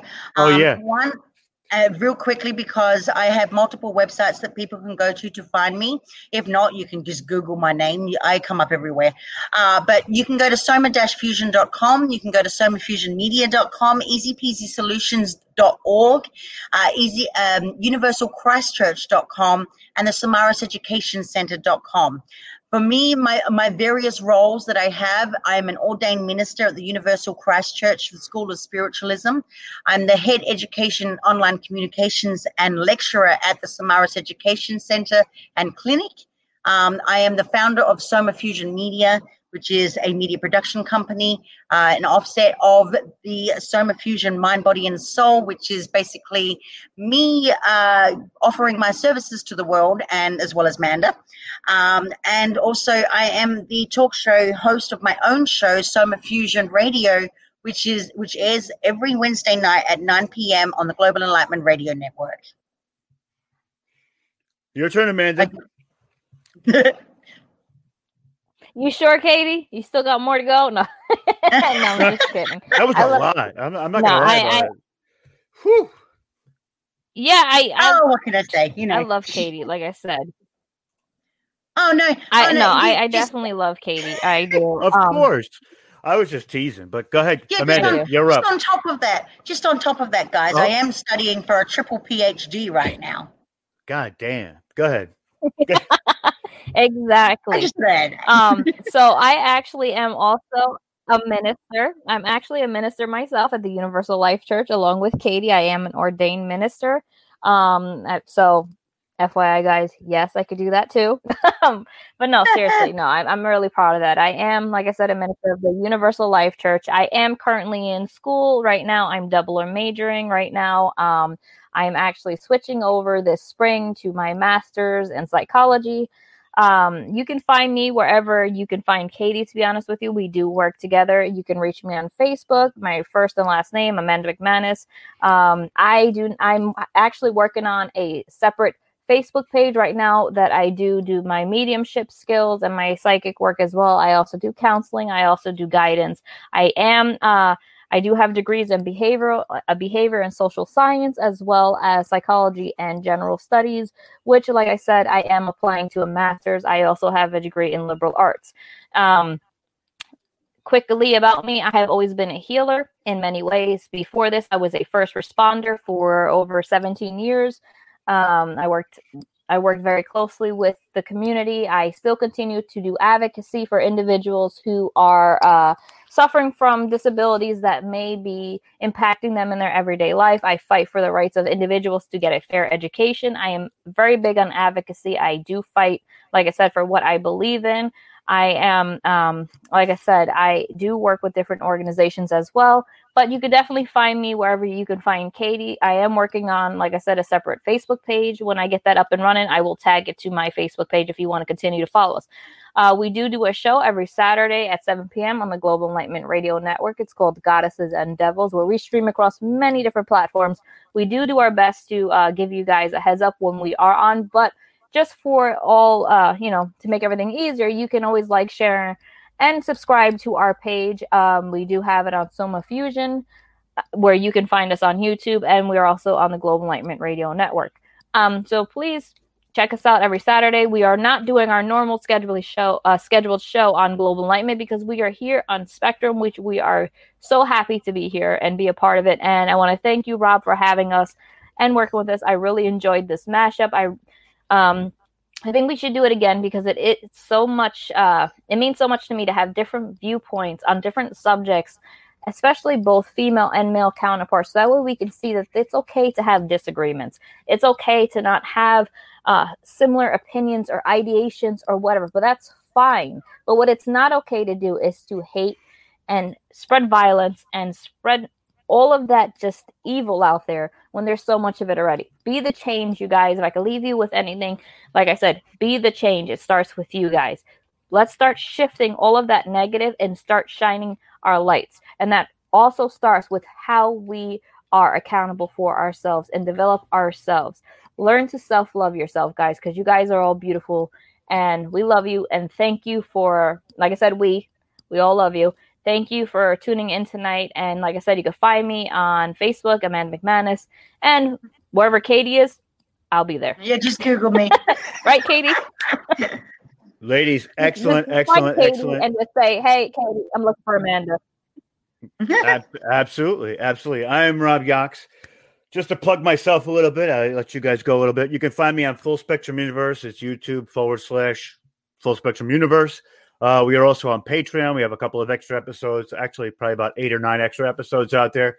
For only two dollars a month, you can get all the extra episodes plus more coming. We're doing uh, Full Spectrum Universe news. We also have the Golden Age of Disclosure, which will be premiering very shortly. I'm also actually giving uh, services now to people. If there is a family lineage and or a history subject that you need help on, my services are available to you. Mostly, we'd be doing uh, a lot of looking into the history of a people because it's very difficult for some people to find these histories on their on their ancestors and or relatives. We also are going to be I'm going to start giving a class on political views and or how to manage or maneuver in the political realm. Um, so if there's something about politics you have a question on, we can also give you advice on that. I want to thank you ladies for coming on. It was such such a good show. We're definitely going to do this again. We have just hit the mark. So right before we hit that 201 mark, I want to thank everybody for coming. It's time for you to get back in that spaceship, close that door, hit warp drive, and go back to your own damn universe. I am Rob Yox. That is Amanda and Katie. We will see you on the flip side. Hopefully, it is not the wrong side. It'll always be the right side. I am the ultimate outsider. I want to thank all the outsiders for being here, and we'll see you next time.